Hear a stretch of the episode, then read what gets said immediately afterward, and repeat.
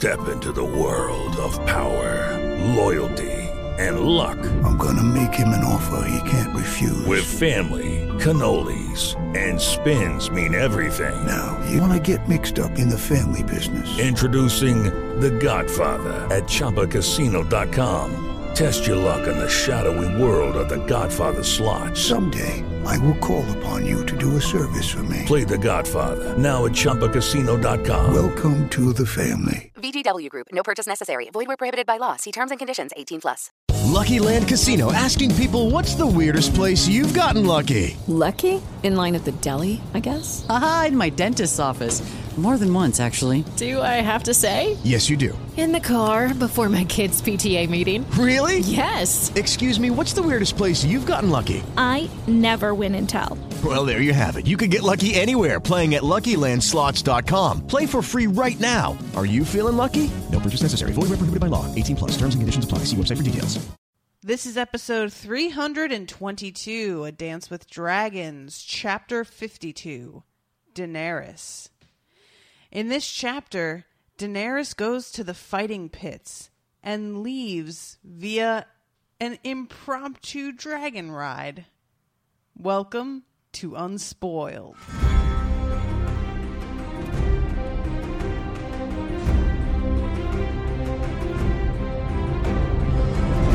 Hi. Hi. Dragon Riders. Yeah. Assemble.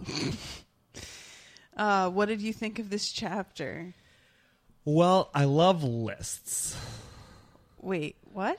I don't. Well, I mean the the end part is kind of exciting, but a lot of the beginning is just like these were two people who fought. Oh, it was gross. Here's two more people who fought. No, that was pretty gross too. Yeah, I guess so. I mean, I feel like that's a real oversimplification of it. Yeah, it Com- was. There's a lot of her thought process as this is all going on, and think you're being a little bit of a dick, to be honest.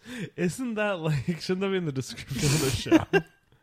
I mean, like I don't because I didn't know what was gonna happen in the beginning. Like I didn't know because it's clearly like all leading up. Like she's getting angrier and angrier, right. and then you got Deus Ex Dragona, um, flying in from the sky. But like I'm just re like because it does. I don't know. I don't think it was just like a pile of nonsense, but I was getting bored of the fighting pits Okay. uh, before we got to the part where it actually got interesting. Okay. So I feel that that's a thing. Is just that you have a very short attention span. Mm-hmm. So it's like I just don't know. I'm worried about like future projects and what's going to take to keep you interested. I'm concerned. I'm like in the 700th chapter of this book right now. Yeah, but it's not about continuing the project. I feel like, you know, that isn't the issue for you. You'll keep going. But it's you're never like there's only been a handful of chapters that I feel like you've been like excited about at all and even those you've been fairly restrained about your excitement. So I think and this is a wild mischaracterization. do you really? yes. All right. I like stuff. You're I'm not some sort of I just I grumpus. feel like it's very hard to please you. well, sh- certainly. As uh, my friend Jake says, Brendan and his upper crust friends. Uh, there's no friends in this. It's just you that's being all upper crusty. I'm not being a crusty at all. You're a little crusty. Uh, You're gonna be the crustiest once you're an old man. It's gonna be uh, awful. I'm working on it. I'm already eating weird food and being intractable in general. um I like I like this book. Okay. Do you? Uh, Doesn't really seem like you do. I've liked these books. I don't know. This book has been maybe the roughest one, I think. Really? Okay. Uh, well, like four and five have been like just wonky. Okay. Like, like the end of book three, I was like, "This is the best," and then it's, um, I think that's how a lot of people have felt. yeah, Um, well, we shall soldier on though, because we are. I mean, between this and the last chapter, which was Theon, there's been some pretty intense stuff happening now. So it's not necessarily as earth shattering as an entire wedding being murdered and Tywin being murdered, but it's still like Well, game changing. sure. I mean, I, all right. So I have a question for you, and I don't mean to skip to the end of this chapter, but obviously Drogon shows up, and she's like, "We we're flying." Okay. When you read this, were you like, "Yes"? Like, were you excited about the dragon riding Uh, I'm the. f- Are you talking about now or the first time? the first time? The first time I was confused. Okay. I was like, I thought that you were so determined to make this work, and you're just gonna fly away on a dragon. That's your solution. That's what you're gonna do. Okay.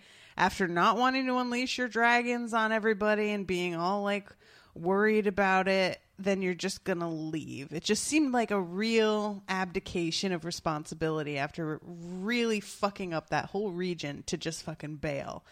And I'm fine with if she had bailed right away initially after sacking Meereen, but she decided to stay and put all her effort into this like infrastructure that she and laws and stuff that she wanted and then I guess a lot of this chapter was spent pointing out the fact that she was realizing that her own people didn't even want what she thought they wanted Right. that she was imposing upon them what she ex- what she perceived to be uh, the good, and she re- she even thinks at one point perhaps I can't make my people good, but I can make them less bad. So like as the chapter goes on, it's just her sort of almost becoming more and more resigned as she sees how much everybody seems to be enjoying this like horrible massacre. Right. Um, maybe I'm pulling a Kraken's daughter here, but I didn't necessarily get the impression at the end of this chapter where she was just like, fuck off every like I didn't know if she was gonna come back or not. So what do you think is going to happen? Cuz that like once again going from my first reading about it, I that's I was like, okay, so she comes back to the top of her pyramid on her dragon. Mhm. After the dragon has like killed a bunch of people in the fighting pits. What happens now? Like that was the image in my head of what was going to happen was Right. her re- like landing at the at the palace again. Well, and she's gotta get at least get the other two dragons, right? Like that's the thing is like they're locked up, so you have to find them and let them out. They're not under such great control either. Drogon was so out of control when she first went up to him with the whip. It took some serious and like intense risking of her life to get him to listen to her. So what about the two that she hasn't been in touch with either? Yeah, but I do wonder if like because that would be my thought is like, well, she's somehow connected with Drogon on this level, and he's like the dominant dragon. So Mhm. if she can take him and get the other two, even if they're not like completely under her control.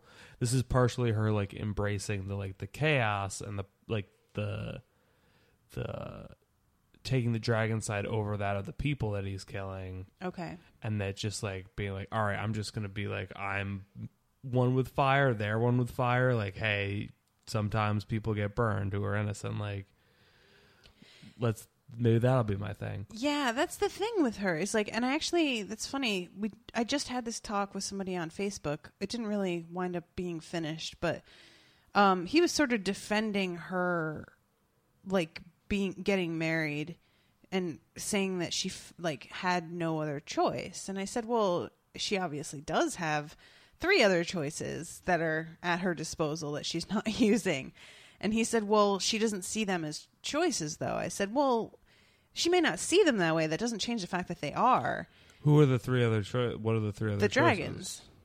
oh okay i'm like wait those aren't three separate choices But you know what I'm saying. what if she married one of the dragons So, and I said that the thing that I feel with Daenerys that is sort of, I wish somebody had just sat her down and said this to her. She doesn't want her dragons roaming around because she's afraid they're going to k- kill and eat children and innocent people. But yet she is willing to go through this marriage and compromise so many of her principles and ideals, even insofar as to allow a slave market to open within sight of her walls. And that compromise she's okay with. right But the possible collateral damage of innocence, which is an inevitability in war in general, when it's her dragons, she balks at that. And it just it frustrates me. It's like you're not going to be able to get away from that no matter what method you choose to wage war with. The innocents are the ones who die. I mean, it's like 95% civilian deaths in war. Um maybe to go back to your metaphor from a previous chapter because i think her problem with the dragons attacking people is they're kind of an extension of herself in a way Okay.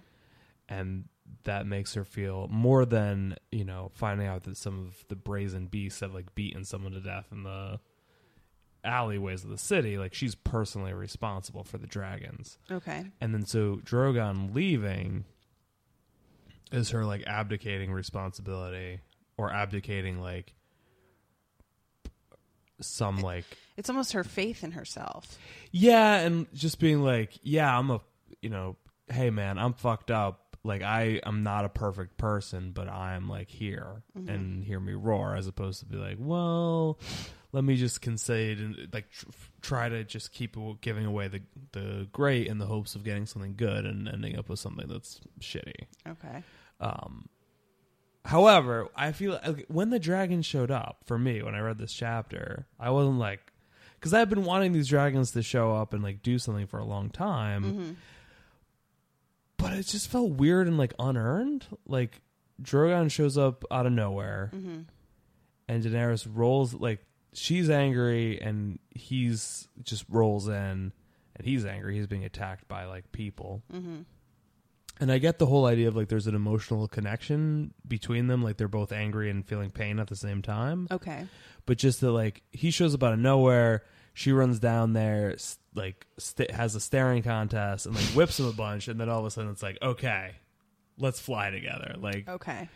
she does take a risk to like she risks her life both at the hands of the crowd and of Drogon himself. Mm-hmm. But I don't know, like I felt like there should have been more like some lead up or like some her like thinking about this or learning about it or having a plan. Yeah, that's kind of what I meant about like the st- the whole first half of this chapter is her slowly realizing that these people don't want what she wants to give them. Right.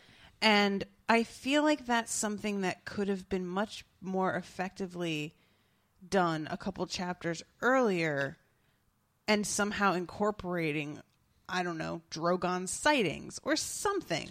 Or, to sort like- of have like a, you know, it's not like this massive 180 that's so sudden.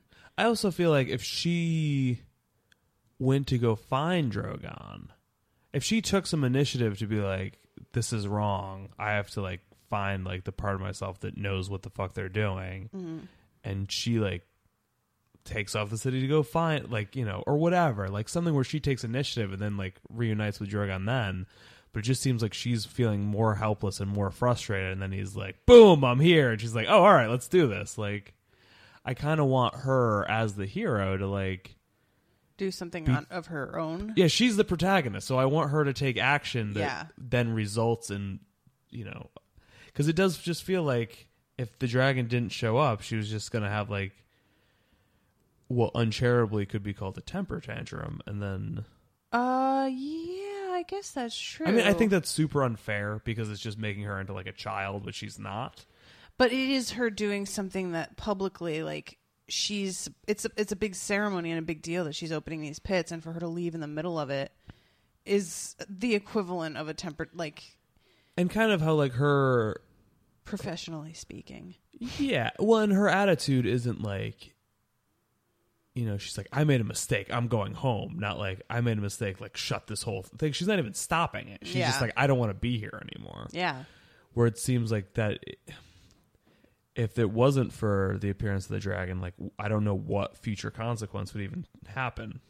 yeah. I guess that that's. I mean, yeah, it's sort of the same same thing. It's just her realizing they don't want this, so she's not going to try and shut it down because she realizes she doesn't have anybody else's backing. Like this, these people are not her people. They don't have the values that she has, and even her Dothraki, her handmaids, are all about the fighting and making wagers and like completely all right with this. I mean, the dude who uh, beats the first guy takes out his heart and eats it in front of everyone. And they're like, yeah, good dude. Yeah, you get his strength doing that. Awesome tactic, man. Like they're, and I, I feel like this is Daenerys finally realizing I am not where I need to be. We don't have the same fucking like view of the world at all. So yeah, the fact that she wasn't trying to just shut it down, she was going to leave. It's it's just the stroke where she's realizing. But once again, I don't feel like that was really. I feel like that could have been shown a little bit more effectively earlier on instead of it being this sudden. Y- yeah, and I don't like. Here's the thing: like she's she's. I feel like for a while, it's felt like these people don't want her here, and she's not one with them, and they have different values than her. But every other action she's taken so far has been to compromise. I don't know. I just kind of felt like she's like having. She's like getting really angry and upset and taking off the tokar and just be like, "I'm not doing this anymore." But again, I just feel like if the dragon didn't show up, then like the next day she'd be like, "Well, this sucks, but I don't know what else to do." Hmm. Well, I guess that's the tough thing, isn't it? To you don't know what she would have done otherwise. So yeah, And I mean, arguably, like the dragon is like what gives her the opportunity to do. Like I don't, I don't really necessarily want stories about people who are just trapped in intractable situations and have to suffer through them. yeah. Well, this is and this is the the issue is that I feel like he, as a writer, got himself into this position where he had to do this, and I just don't. I feel like that is a real problem when you let that happen, but. You know, and I mean, I get what you're saying about the fact that, like, we saw earlier that these people aren't her people and whatever, but I feel like this is really the first time that she sees that the common folk aren't even really behind her. Yeah. Before, she was flattering herself that she was of the smaller people and that the nobles who were greedy and used to being held up by their slaves are, of course, going to fight this. But she's doing the right thing and that the people want this. And then she goes out into the streets this time and sees how many are turning out for this fight and them shouting for her. And she's just realizing that, like, no, not really. This is. It's it's. I just feel like she had this sort of vision of herself as this Mhm. savior, and she's just finally seeing that that's not how how it's working out. Right. She's a rescuer. Is that what Ty- Tyrion says? Hmm. Yeah. I don't know. I just uh I didn't expect the dragon and then when he showed up I just like wanted it I wish he had taken some sort of action to kind of set those events into motion. Okay. I felt like she just reacted instead of acted. Hmm. Um So, what do you think she should have done? I just like story wise, I would have liked to her, her take even if it had nothing to do with Drogon, but if she had because she's been taking action to like cement this peace between her and like there's some elements like trying to get the sellswords on her side and like maybe these youngish people like she'll flip on them at some point Right. but it never really feels like she's like you know what this whole Hizdar thing was like she realizes she doesn't really like what happened Mhm. but she hasn't turned on him right like I almost wish she was making some steps into like all right I have to make a change and then the dragon shows up and she's like all right here's how we do it Okay. I don't know Yeah. I'm not a writer I just felt like uh the You weren't dragon satisfied. I was like I've been waiting for this dragon forever and then he just shows up for no reason and then it's like all right now we're and like there's no like element of her like she doesn't go on any through any sort of struggle to like win the dragon or like unlock part of herself she just gets super frustrated it's more like carrie than it is like a hero's journey Yeah, I guess that's true. It is kind of Carrie esque. She's like, I'm just sick of everything, dragon. It does sort of. It feels like Drogon was like attracted to the place because of her mounting rage and like finally admitting to herself that I am not okay with this. Well, I mean, and uh, all right. So I will actually retract slash double down. Um, in that, if they had made that more clear, or if in the future it becomes kind of a thing that like her being angry is what her anger somehow connects her to the dragon, and like by like the Hulk or something, like by channeling her anger, that's how she learns to ride the dragon. Then I'm back on board because then it makes sense why the dragon showed up, and it's not just a coincidence. That's how I perceive it. Is that the dragon is as she gets angry and the and everything that she had believed in and uh, was compromising on comes rushing back full force and she finally stands up and is like I am not doing this. Take me out of here.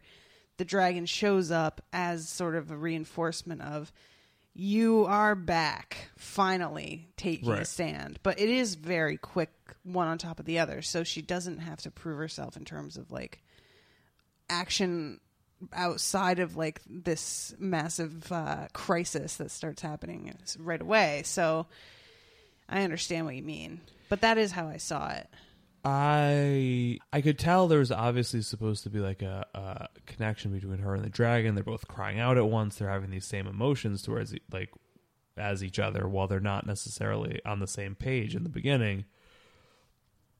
But I don't I don't know that like maybe I just got too caught up in the logistics. Like how did he know to get here? Like she wasn't angry. Like she was felt like beaten down uh, until just recently. So like just when he shows up, it's so sudden. There wasn't She like felt beaten down recently, as in in the chapter. I feel like in the past few chapters she's been like frustrated and like Oh, the past few, yeah. but like even at the beginning of this chapter like when she's getting ready she's like I don't want to do this but she's not like boiling with anger yet. No, but that's the point. Is that once she is boiling, that's when he shows up. It's like, like it was mounting all day, and I mean, a dragon can probably fly pretty fast. So I'm imagining that Drogon's not hunting like so far away that it would take him like two days to get back, or you know what I mean? All right. Well, yeah, if evidence continues to show that this is like part of like their weird bond has to do with anger and like that's their thing.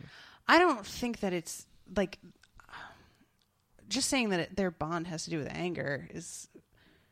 I don't think that's true either. I think that her anger and like righteous indignation drew him there, but I don't think that's like just the main emotion that forms their bond either. I guess we'll have to like I you know we've only seen them as babies and then he leaves so it's tough for me to like I don't have the real evidence to know. Yeah, I guess so. I mean, I'm just I'm I don't either. I'm just like I don't think that that it would make very much sense to have a connection with an animal where you have to be angry all the time to have that connection. That doesn't really Well, my whole thought is like because they're the embodiments of fire, Right. And to me, that I like I could see that being like that's there when Daenerys is um not placid, but like passive. passive. Like there's nothing for them there, so there's no like connection. But when she's like ignited with anger, then like game recognized game. They're like, all right, that's I see myself in you. Like now we're on the same page. Okay. All right. Fair. Um, we never started at the Yeah, beginning so at all. you wanna start at the beginning? I don't really want. To, I mean, all right. I guess we have to. She's getting dressed. Yep. She's in the pool. She wants to hang out in the pool all day. It's really fucking hot. I don't want to go see fights. but she has to go and um she's getting ready and she's talking to Barristan Selmy who tells her that he let Pretty Meris go and that she told him the um, tattered prince wanted to move over to Daenerys' side anyway and that this was the whole plan except that Quentyn and his bros just ruined it by outing them too early and uh she's like, "Do you believe her?" And he's like, "Yeah, no, I don't believe any of this," which is a shame because we know it's true.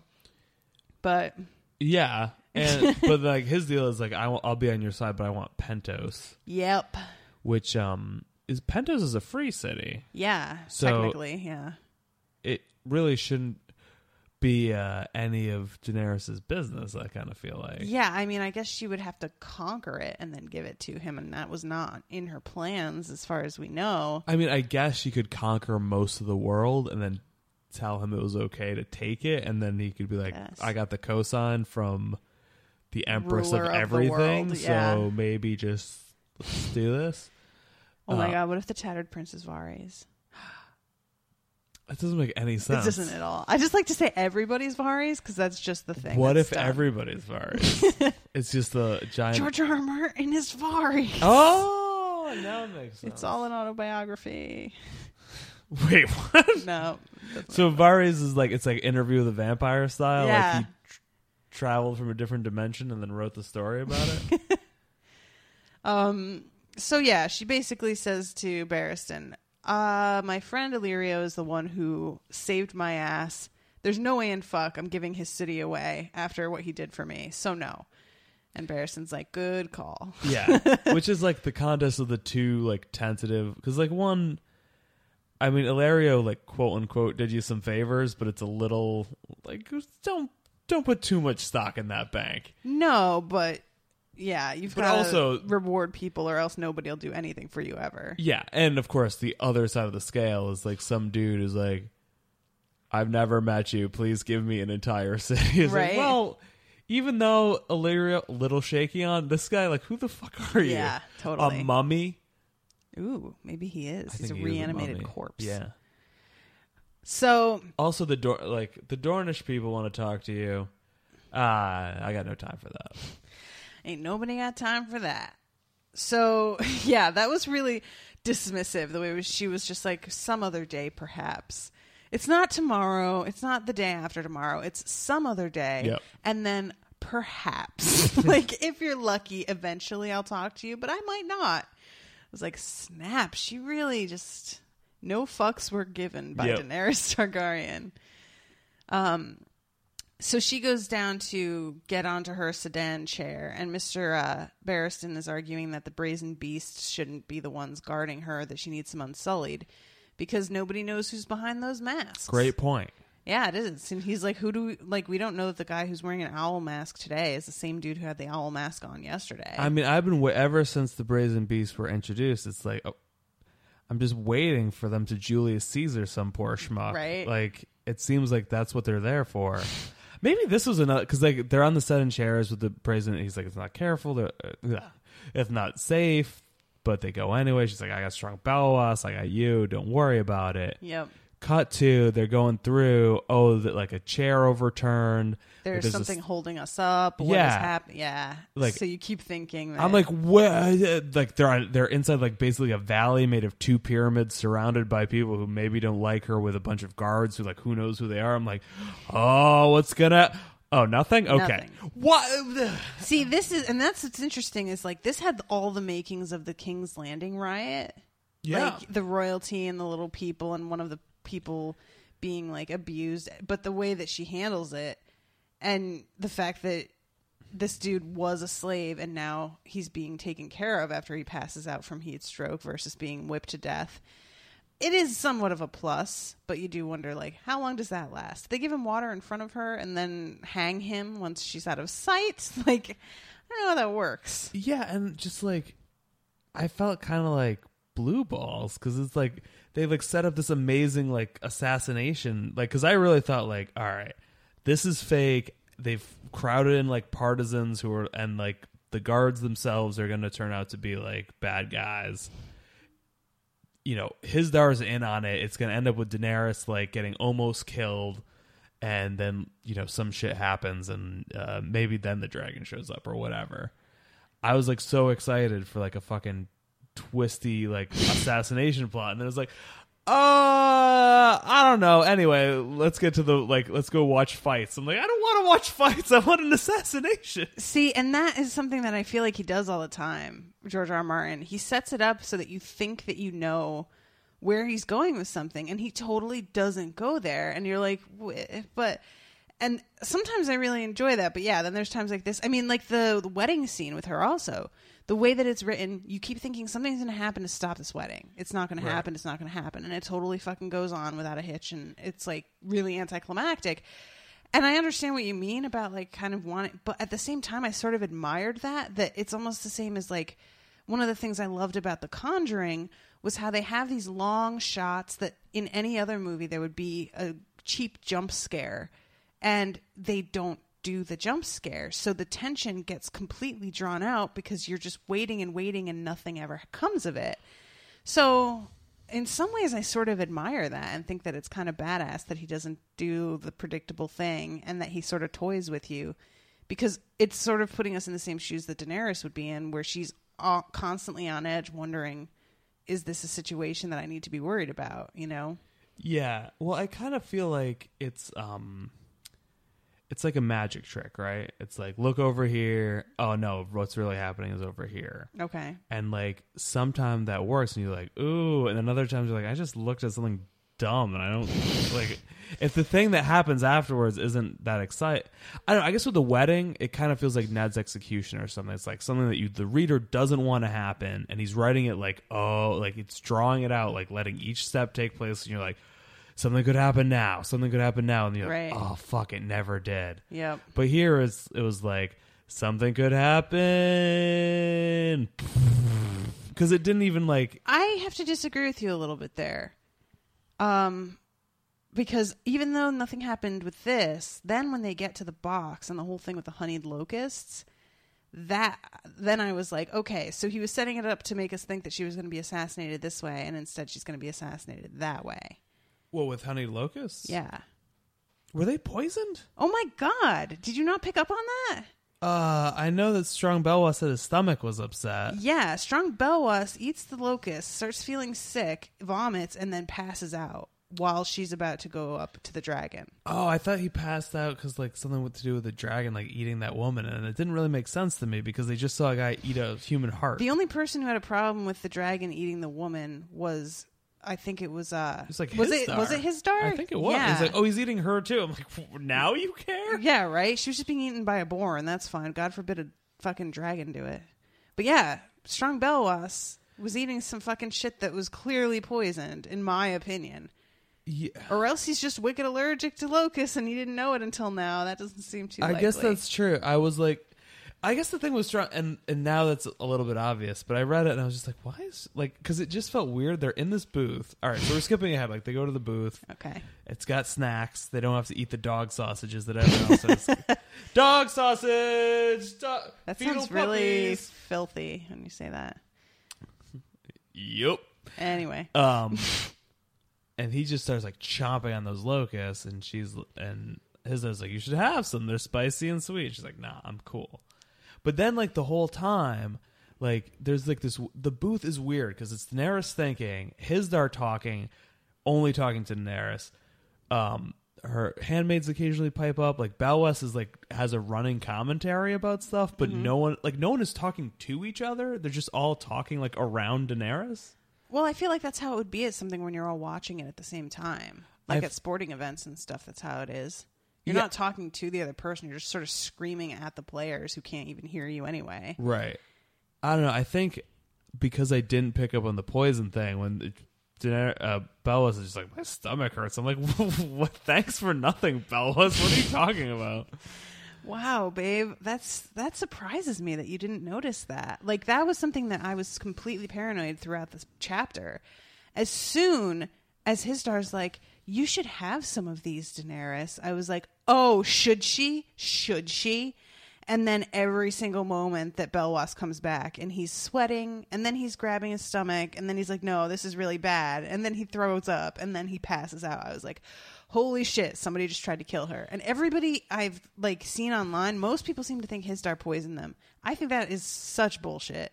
Hizdar's not that clumsy. He could kill her anytime. Why would he use honeyed locust So that you think- anybody could have eaten, obviously, to try and poison her when it, it's just like so obvious to me that it wasn't him. He's not that Wait. obvious. So who do you think it was? I have no idea, but it's it's too much like fucking Cersei and Jon Arryn. It was made to look just like Cersei poisoned Jon Arryn. She had every reason to, and it wasn't implicit that she had in like or it was implicit that she had to the point where we took it for granted for three books almost and then all of a sudden left field turns out it totally wasn't her she had absolutely nothing to do with it and i feel like it's this whole chapter was written so as to make it look like Hizdar was probably the one and he had nothing to do with it I guess it could be like the Shavepate or someone. Like it could have been someone trying to kill Hizdar that's true or anyone. Like I assume only the king and queen are worth trying to kill in that party. Because the Shavepate he had uh, kicked out basically and replaced Right. with one of his own du- dudes. So it could be, I guess. Um, or God, I, I mean, or the perfumed seneschal is he still there? Not the Wait, ship, that's the but you know, no, the Oh, the other dude, uh, Reznak Mo Reznak. I think his name is. No berries. Oh, Maybe the Green Grace did it. maybe. They see her, she shows up. Yeah, that's true. Um, so yeah, that I, I that like whole thing with the locusts gave another undercurrent of unease, and I kept hoping that she wasn't going to like eat them, or that she that none of the other stuff in the box was also poisoned or whatever. I was waiting for that the whole time too. does seem interesting to only poison the one thing. That seems like you're trying to target someone in specific, but Right. when Daenerys has no particular affection for It's not like locusts. her favorite food yeah, or something. So yeah, if it were Sansa, it'd be lemon cakes. If you really want her Right. to have some. But yeah, it didn't like. So that's kind of what I mean is that it's too clumsy. Hizdar would know way better how to get her if he wanted to. Yeah, this true. just doesn't make any sense. It just it feels like something that somebody from the outside would do like that uh, you know anybody who had access to that box before they got there could have stuffed those in there right. so i don't know how that works but It does seem if everyone's around her. I mean, I I mean, this is Game of Thrones rules, so once someone's dead, like it doesn't really matter who did it in a way. yeah i guess But I mean, you could. But if her entourage is worth anything, which I guess it's not, because I mean, really, Hizdar could do anything other than stabbing her in the face with a dagger, and then like, because he could be like, "Hey, Daenerys, drink this poison," and if she did, nothing Barristan Selmy says is going to get anything done in that city, right? Right. Like they're out on their ass anyway, right So I guess he could be super clumsy about it. i guess so but once again if you're gonna do it at least get it done the first time why would he poison her and then not basically press the locusts into her hand and be like try some or hold one up and be like here dearie and like you know he doesn't try to get her to eat them except for one suggestion at the beginning that's sort of offhand. Right. And uh, it's also it's like and he's watching someone else eat them and that's not alarming him. Obviously if it's poison the other person is going to be poisoned and thus going to give away the fact that someone is trying to poison her. So wouldn't you be worried about having someone other than her eat it and giving the game away It's true. Also, yeah, why not just poison something that she likes? yeah yeah exactly Or like, if it was him, it was him. It would make sense to just be like, "Oh, I like figs upset my stomach," and let everyone else eat figs. Like, so yeah I was trying to think, like that's like poisoning uh, haggis or something. Like, I mean, I like. I was trying to think of a food that people think is disgusting. So um yeah i'm, I'm just kind of surprised i guess that that wasn't bothering you because that really I thought it was, was weird, like but an I didn't. underlying tension for me throughout so Well, like the sweating and stuff, I was like, all right, spicy food. Like I didn't think it was. And Belwas is like a weird kind of grotesque character anyway, so I could see him just like eating hot food and sweating up. I just, I was, I'm frustrated that I didn't notice the whole strong Belwas thing. He's such a cartoon character to me, though. Like it was, I don't know. I just thought he was being weird for no reason. I mean, that's often his thing, so it's understandable why you would think of that. Yeah, but like once you point it out, I'm like, oh, of course. Like, ugh. It just surprises me because you're normally like paranoid enough to see things where there aren't any. So when I thought this one was kind of like ladled out there fairly thick and that you didn't see it, I'm just it just surprised me. Maybe after the whole thing in the beginning where I was like, assassin, uh, I was like, I'm not getting my hopes up. Oh, okay. Maybe. Um, so yeah, I feel like he kind of purposefully did that. Like he had the, oh, is this going to be an assassination attempt? No. Oh, is she being poisoned? No. And then the like grand finale with the uh, dragon instead, where it's like, oh, you kept thinking that somebody was going to try and kill her, but instead it's kind of good thing. She's out now, kind of. kind of. Can Um, you ever really be out of the Game of Thrones? No, I mean you could die. Yeah, I guess that's true. I mean, or you could win. Those are the two ways. Yeah, I think we have covered that somewhere. Mm, I think that's a new content. Okay, so they're in there. We've covered the snacks. There's the actual um, fights themselves. Right. The dude who are- eats somebody's heart. Yep. Uh, a fast guy versus a slow guy. Yep. The Uh, woman versus the boar, who That's the last everybody thought was going to win. They all like kind of took it for granted that she would beat the boar, but the boar was smarter than they all thought it would be. Yeah. Uh, and then there's Tyrion and Penny. Yeah, where there's like so this is this was a little disappointing to me too because I'm like they bring out Tyrion and Penny, and I'm like, so what's gonna happen here? Like stuff is supposed to be fucked up. I like I know they're either gonna have to kill each other or what. It's established that there are quote unquote follies where they arm like physically uh disabled people with weapons and have them kill each Isn't other. that so fucked up? It's horrifying. It's so it's not even just like disabled, but also like old ladies. and, Yeah. like oh my god, it's just fucking horrifying. and just like it's um i don't i don't get why that's allowed because these people are monsters. yeah but like See, that's ah, I hate to say that though because it makes me feel racist. It's just well, like I, I mean they're being written by a guy who's kind of creating them as sort of simplistic barbaric people true. Although the Westerosi are not less barbaric in his writing of like what's happened to Westeros in this war either. that's true but i think the cultural acceptance of some of this stuff is this So feels this feels this feels other otherly like no one's reading this and be like yeah that sounds like a reasonable thing that one would kind of expect. Yeah, yeah. Because a lot of the Western stuff, you're like, well, war crimes, like shit happens. Sometimes it's semi-justified, other times it's not. But those are bad people. But here, it's like everyone's cool with old ladies stabbing each other in the center square. Like, I guess that it's just a difference in culture. Like, you know, I don't know. Was this something that they did in Rome? We know about the gladiators and all that fucking shit, but did they have? Dis- I mean, it wouldn't surprise me if they're willing to go to the lengths that they were already going, that they would take it to the next level. I guess not, but like it also it wouldn't surprise me if they didn't because I can see and this is the the argument that Hizdar makes originally is like fit people good at something f- fighting for their own like personal advancement and taking risk onto themselves. So Right. that I under that one I get why they would do it, and the Roman games and stuff were to please the gods. So that I get why you'd be like, well, this is a worthwhile thing. We should all go watch. Okay. Well, I don't know if like I just have a hard time believing any real culture would get much out of like watching three old ladies stab each other to death because it's not funny.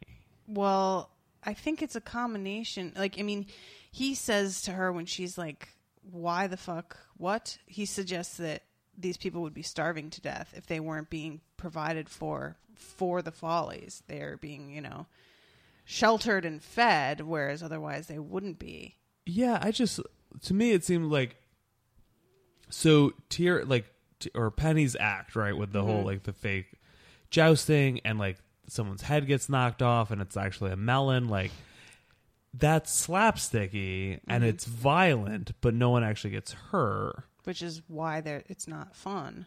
Well, no. Here's the thing. I think uh, a planned out act where that replicates violence can be funny, but just like two dwarves getting eaten by lions isn't funny. Not for us. Yeah, I don't know. I have a I have a tough time grasping why anyone would. Yeah, that was- that's kind of the point, isn't it? Yeah, Like guess. to not be able to connect with the concept of this being amusing. But I just don't. I don't. I don't get it. and I also I do think these people, the people in Meereen, are written as worse than Westeros. The people in Westeros. I think that's probably because there's no true. basic decency. I just I don't think that there's developed enough characters. We don't spend time with any of the Meereenese people as POV characters whatsoever. also, think about it though. Like every time there's just like, because there are bad people in Westeros, right? Like Gregor Clegane or whatever, Right. Or Ramsay Bolton, or and then you, even you look at his like cronies are mm-hmm. like bad to the bone. But like when they run into like a bunch of peasants, they're like hiding in a in a a fort, and they're like, "Hey man, everyone's beaten us and raped us. Please leave us alone." When you run to a bunch of peasants here, they're like, "Let's see old ladies kill each other." Like, Well, we haven't run into peasants here, really. well, these are the common folk, and the I just think that like the the baseline like you run into a random person in Westeros, your assumption is like they have some level of the same morals as the reader, and in this city, they just do not. Yeah, that's but see that's the thing here is I feel like we don't really get to see any FaceTime with peasants. We have her the people coming in as supplicants when she's on her throne, and that's it. There's no traveling around Meereen. There's just so much more time spent in Westeros exploring the different areas through the different POV characters that are traveling that we get a much more fleshed out vision of what people are like. And I think that if he were to write more people traveling throughout Essos, then maybe we would see them as more human and not like perhaps the people that are in this city are you know just sort of like this is like a vent being opened after the city's been under so much tension for the past however many months she's been there. I don't know. It's just that I just don't feel like there's been equal time given. So there's no possible way for us to view Meereen as anything like the same depth as Westeros. I don't. I can't. I I disagree with you a little bit, just in how like all the people from the New Ghis cities, these guys, Yunkai, are portrayed as pretty awfully, while like the people in Pentos and Valeria, even Valeria, which has slaves, isn't portrayed nearly as like You mean Volantis? Volantis. Yeah, yeah, yeah. Okay. Um, they have slaves, but they're not portrayed to be nearly as awful as the people here are. 'Cause Right. They're like this is the biggest fighting pits, but they're everywhere. It's like their favorite thing, and um, I, I I do think that like even though we haven't seen like very much of the people in Braavos or Pento, like we've seen little bits of each of them. Like if I, if you were like, hey, which city has the shittiest people? I'd be like, uh, Yunkai, Meereen, and uh, Astapor. Like Right. Although I I do have to say that those cities have no means of trade other than slaves. And cities that are primarily based around a slave trade, the the lack of value placed on human life and suffering is just something that will go with that. And that's not that surprising. Right, but that counteracts your argument that if we spent more time with these people, we'd like them more. I'm not saying that we would like them more. I'm saying that they would seem more fleshed out and real instead of this one dimensional, like villainous area that we're afraid of. I guess. I feel like we spent a lot of time here. We did, but only through Daenerys' eyes. Yeah. That's the only person. So Daenerys is racist. That's what we've figured out. She's just got no concept. She's royalty. How could she possibly. You know what I mean? Yeah. Like, it's just not even close to the same as when we're going through Westeros as Arya. And she's, you know, some little child that nobody has any idea what she's worth, what she sees, as compared to the fucking throngs that come out to worship Daenerys, essentially. Right. So, like, it's not. I don't disagree with people when they say that they feel like these characters are one dimensional and that it's like quasi racist. I don't disagree at all. But I do feel like a lot of that is just the fact that we've spent so much more time in Westeros. And that's not an excuse. I just. I, I think the Westeros argument doesn't. Look, I'm not sure I totally disagree with you, but I think like and something to do with like because Daenerys is our only point of view character, and she's rolling through like smashing the state most of the places she goes to. Mm-hmm. But like the Dothraki, like have a different value system, but don't seem like her like But they're slavers. yeah, but you get like you have a better sense. Like, would you rather hang out with someone from Meereen or someone like a Dothraki? Like, I'm someone from Meereen. really? Yeah. The Dothraki are unpredictable and super violent. And I feel like the Meereen, at least they're predictable. You know what you're getting into with them. The Dothraki are like fucking firecrackers. You got no idea. Yeah, but it seems like they have some kind of sense of honor. I feel like the Meereenese aren't presented as having any sense of honor. I think they have a sense of honor. It's just totally perverse. Perverse honor would be a like a good like? Cinemax. Uh, yeah, both. Um, They Yeah. see it as a code of honor, whereas we're like, really? Those rules are completely arbitrary and ridiculous. But for them, it's like, no, this is how we do it. okay. I don't know. I'm like, I, I really just I feel like this is a flaw more in the way that he's chosen to tell the story and not necessarily intentional. But I think it's intentional and racist. all right. I actually just don't. I think it. I do anymore. think it's racist. I have to say, but I'm trying to. I'm just trying to see to see it from the point of view that there were areas like this who like really didn't value human life as much as other areas of the world, and you know, Westeros doesn't truck with slave trade at all. I mean, Ser Jorah was exiled for it. Yeah. So I don't necessarily think that the Westerosi are better people. It's just that they are shown to have a value system way more in line with ours. And so we're assigning a judgment to that, that that's way better. And, you know, it's a human rights thing. That's, we're, uh, we're, e- evolution has taught us that people are the same and uh, I feel like in an area like that where she's where she is right now, it's kind of as we've seen, they don't really have any other options for their economy. It's in oh, Whoa, place. Whoa, whoa, Are we excusing the slave trade? Then? No, I'm excusing people's refusal to change. I just understand why people haven't gotten away from this. It's really hard when you've built you've built a whole series of cities around one item that you trade to get rid of that one item then what do you do the whole thing completely collapses i'm not saying it's right that they should keep doing it but they don't have a lot of options so But uh, it makes sense that they would cling to this and keep doing this All right, so here's a question. If you have a kid in a family, right? We have two semi identical kids. One is growing up in Westeros, one is growing up in Meereen. The one in Meereen, their family has slaves, but the kid has done, you know, hasn't uh did not purchase the slave. It is not their decision. Are they a worse person than the person in Westeros that doesn't have slaves because they're like that's just not a thing? it's not about whether they have or are with a family that has slaves that makes them a better or worse person. How do they treat their slaves? Do they see them as people at all?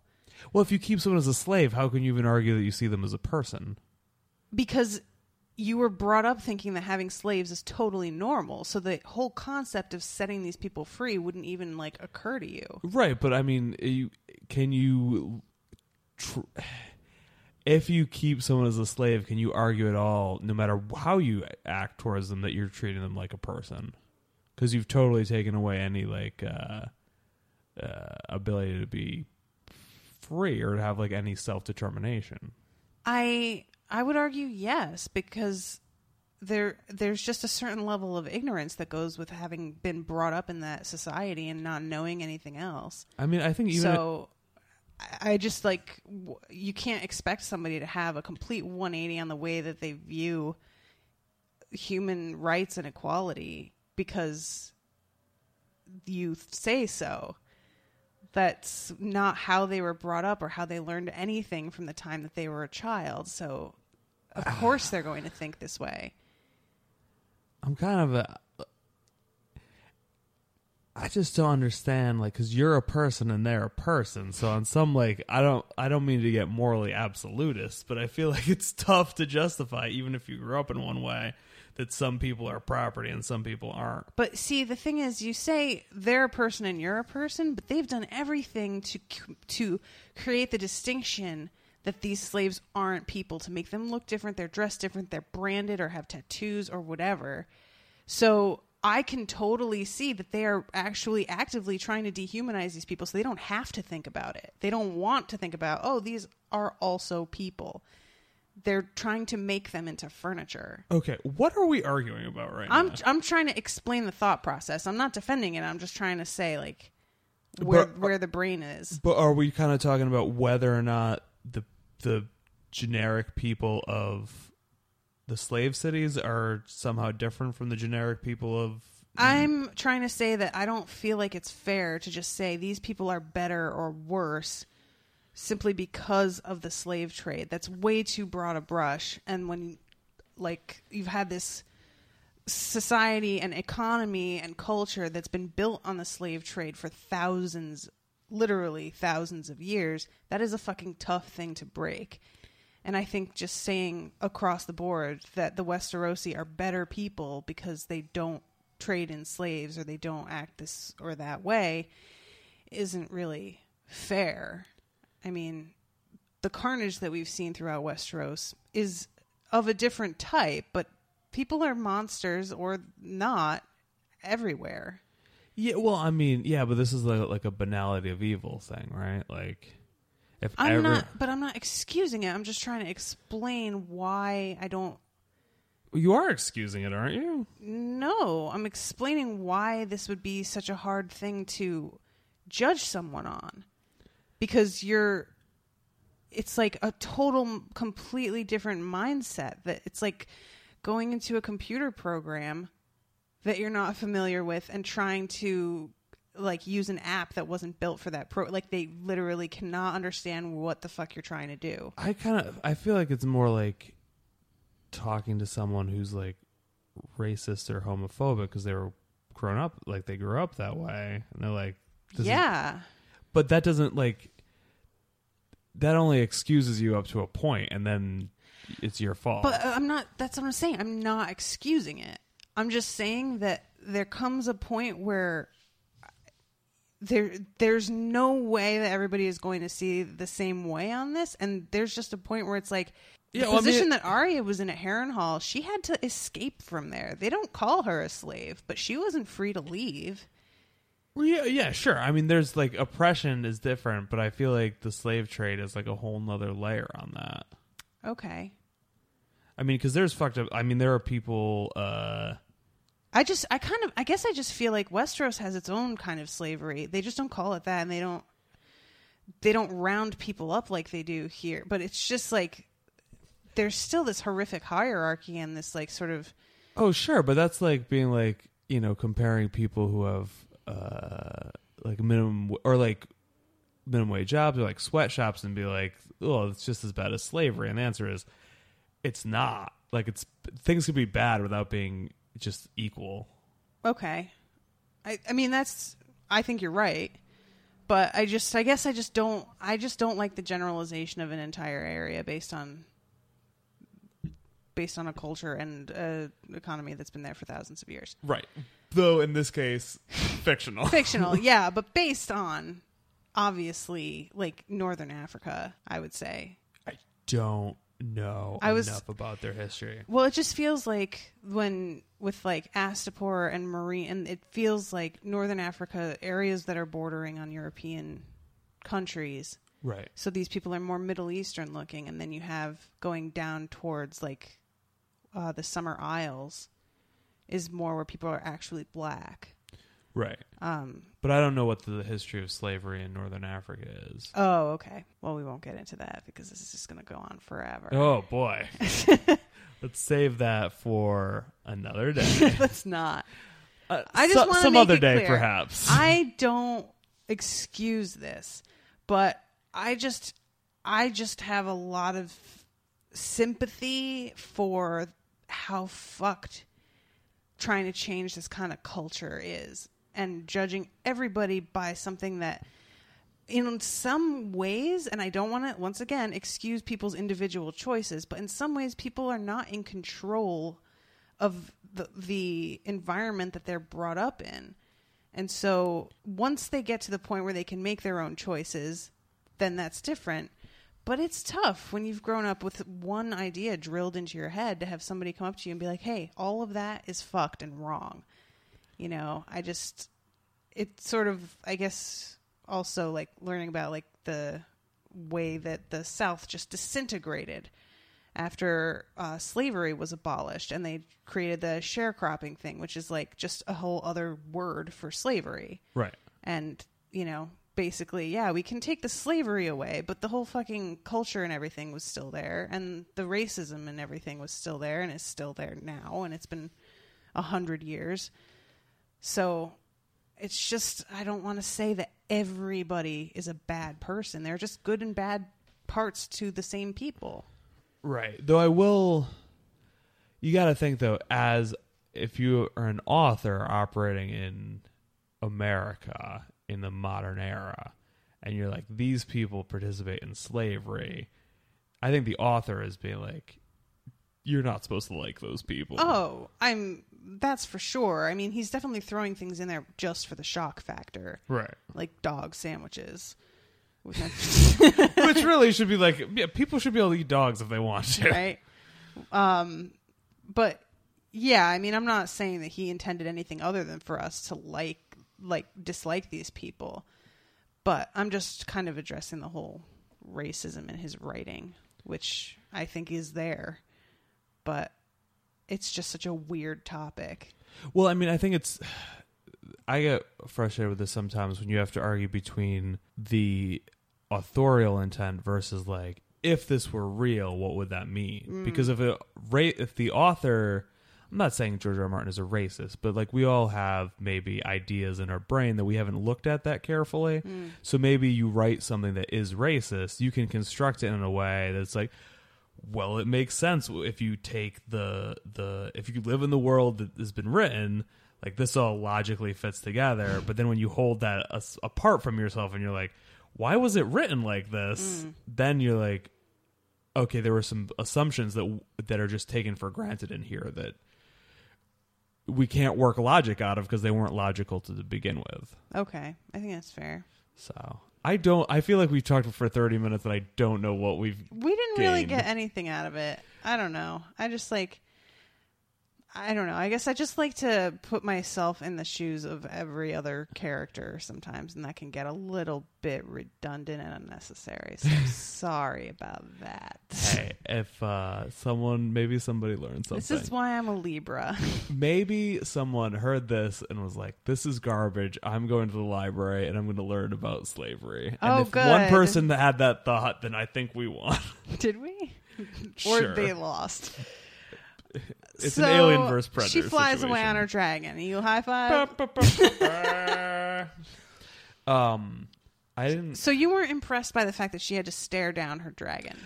I mean, there's like she was like clearly brave in that part, but like I just didn't quite. You know what? I just realized we kind of skipped over the fact that you were disappointed that they didn't attack Tyrion with lions.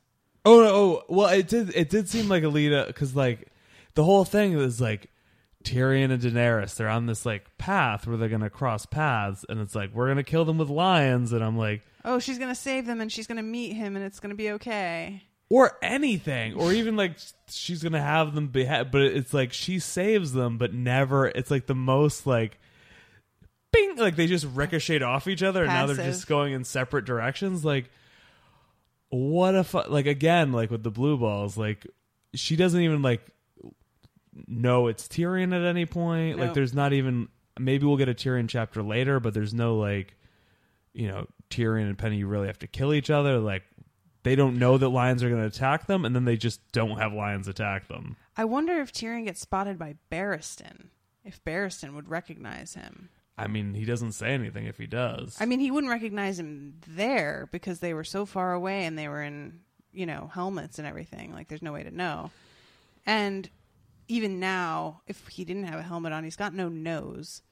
So we're not sure how recognizable he is. But, uh, yeah. I feel like he would make himself known yeah, that's at this true. point he's like somebody like frying pan fire or whatever um yeah and then all right so i was a little bummed out by that like not that like you said like i don't expect like her to save them and then like they hug and they're like we're gonna be friends now but i did expect there to be something like that happened it kind of felt it was like bad things are gonna nope He keeps setting him up and then not knocking him down. Yeah. Yeah, I get you. And then they do the uh the lady fights the boar. She's doing good, but Barristan's like, she should have a spear. That's what we use for boars. And she has a butter knife and she loses. Daenerys is like, I've had it with this shit. This is fucking barbarism. And She calls it an abattoir. I was like, nice. Yeah. Take me from this abattoir. Take me from this Grand Guignol. and um he's like, No, the best part's still coming. oh, there's gonna be a big guy fighting another big guy. Yeah. Um, and by the way, this like the this card for this um pit fight pit fight is like Card? s- yeah, like a fight card is like you oh, know, like, oh, like what's slated? Yeah. yeah. There's like 17 fights, including like an elephant versus three six boars or some shit. It was li- it was um wolves yeah, made short work of them. Also, that's not what I would have expected. Via like it's wolves against an elephant. I mean, an elephant's big, but really, and it's an enclosed space. Like wolves, like try to like you know confuse people. They take down the weak part of the herd. They're not like Mm, I guess so.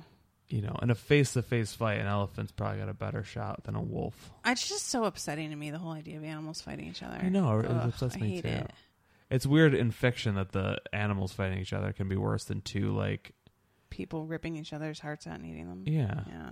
But there's just Well, like you can sort of comfort yourself thinking that the, these people chose to be here, you know, but yeah there's some level of control granted them, whereas animals are completely helpless. Yeah. Um. So Daenerys freaks out. Shadow over the thing. Everyone's like, "Whoa!" Drogon just rolls in, big as heck, jumps down, burns both the boar, which is eating the woman, like lights them both on fire and starts eating them. Yep.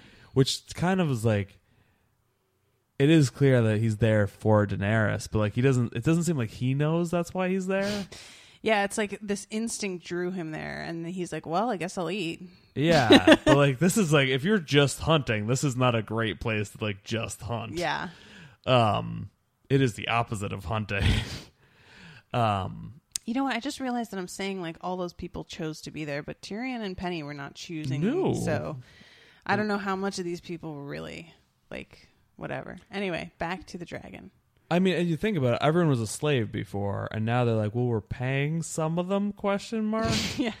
um, which like it makes sense for like two warriors facing each other down to be like, "I'm gonna make money if I win," but for like the three old ladies with knives, it's like, I don't know if they should have signed up for this. And it's so, like when there was another chapter where Daenerys is like finding out that people are trying to sell themselves back into slavery because getting paid is bullshit. And they used to live in nice houses and eat meat and wear silk, even though they were slaves. They were living a good life in other ways and they were fine with it. And now they're like, you know, they have to use their wages to buy their own home. And they're like, no, fuck this noise. This is the worst. So, yeah, there's that. anyway. Right. um yeah, Drogon, she rolled like they're like we're gonna like some guy like stabs him with a spear. Yep. Like they're all like And that guy gets his arm ripped off. yeah. Drogon's dealing out some pretty good beats. He on- cuts somebody in half with his tail. he breaks them in half. Yeah. Ugh. Um that's pretty great. right? uh yeah there's some good gore going on i appreciate that and then she fa- but all right it, this is like the conflict of being me but i'm like like he bites a guy's head off like smashes someone in half with his tail. I'm like yeah! Daenerys hits him with a whip. No! Wait, oh, you were mad at her for doing that? i just didn't understand like how that is like how you Train your dragon? yeah What did you think she was going to have to do to train them? That wait, wait, wait. Just whipping someone like just like whipping them isn't training them. Like it has to be tied in with like a you know positive uh, response stimulus, uh, negative uh, uh, Pavlov's dog situation. wow, you don't know what you're saying. Nope. I've never trained a dragon or anything, but Yeah. you don't just beat them into submission. Uh, you can. I mean, it's not the best tactic, but it's uh, it is a tactic. Oh yeah, it's cool. Like you can't judge She's- people for beating eating, animals. He's eating a bunch of people. I think it's warranted. Well, also I was confused, like, because everyone's going to kill this dragon, which and it's does. also self defense. What are you saying? She he was going to eat her too. uh, I don't like whipping animals. All right, get over it. Go on. Also, I don't understand because she's like, "Don't kill the dragon. I'm gonna hit it." Like, because if she rolls down there she's like, "No," and she picks the whip and she starts hitting the dragon, I'm like, "So we should all hit the dragon, right?" Like, she's like, that's what the idea is. I think that she was saying no because she knew all of them were going to die. Anybody else who stepped forward, like no, it's this dragon's not listening to anybody but her, and even her, it's going to be maybe. Right. So But I just That's don't way I know. that. Did she communicate well to everybody that was There's coming. not fucking time to communicate well to everybody. Are you kidding me? There are people on fire. Somebody got broken in half. I'm just surprised that by the time, like, I just almost picture like comedically, like as she like, like she's hitting it with the whip, and like it's kind of like calming down. Then a bunch of other people start hitting it also with spears because that seems to be what people are doing. I would say if she comes forward, says no, is brandishing a whip, and is the mother of dragons, when she says no, everyone else is like, thank God I wanted no part of this, and drops their shit and leaves. That makes sense. That's just like, That's true. It's like, well, I guess I have to fight this. J- oh nope, she's got it. she's got it. We're good. Dog sausage. Do you need any help? No? Okay, I'm out. Okay, extra mustard on mine. I'm gonna watch this. yeah. Uh, and then I don't know what she's wearing because she took her tokar off, so I don't know if she has underwear or if she's just like nude fighting a dragon I again. don't know. She could have had her clothes burned off again. Yeah, it's unclear. Her clothes situation is unclear. Let's let's, Let's leave- all make this clear how unclear it is. We'll leave it to DeviantArt to this is figure the out. longest episode. Uh, Holy motherfucking all right. shit! Is it has we crossed an hour? Oh, we crossed an hour like 20 minutes Oh, ago. fuck me. Yeah. Um, yeah. Sorry, guys. This was like winding, a winding road. Well, I think we kind of addressed our feelings about her flying off into the ether. Yeah. Uh, please see the beginning of the podcast for that information. Uh, and we'll see what happens. Yes. What do you think is going to happen? I feel like you, like you said what you felt about it, but you didn't really make a prediction. I want, and that's what I say when I'm predicting something that's probably not going to happen. She needs to swing back through, release the other two dragons, and take like just fuck off into the wild- wilderness. This is going to be like up, except instead of a house, it's Daenerys, and instead of balloons, it's dragons. How is it like up at all? and they're carrying her across the ocean. How is that like she's up got a at- never-ending chocolate bar. Ah, such a good movie. You go high five. Fine.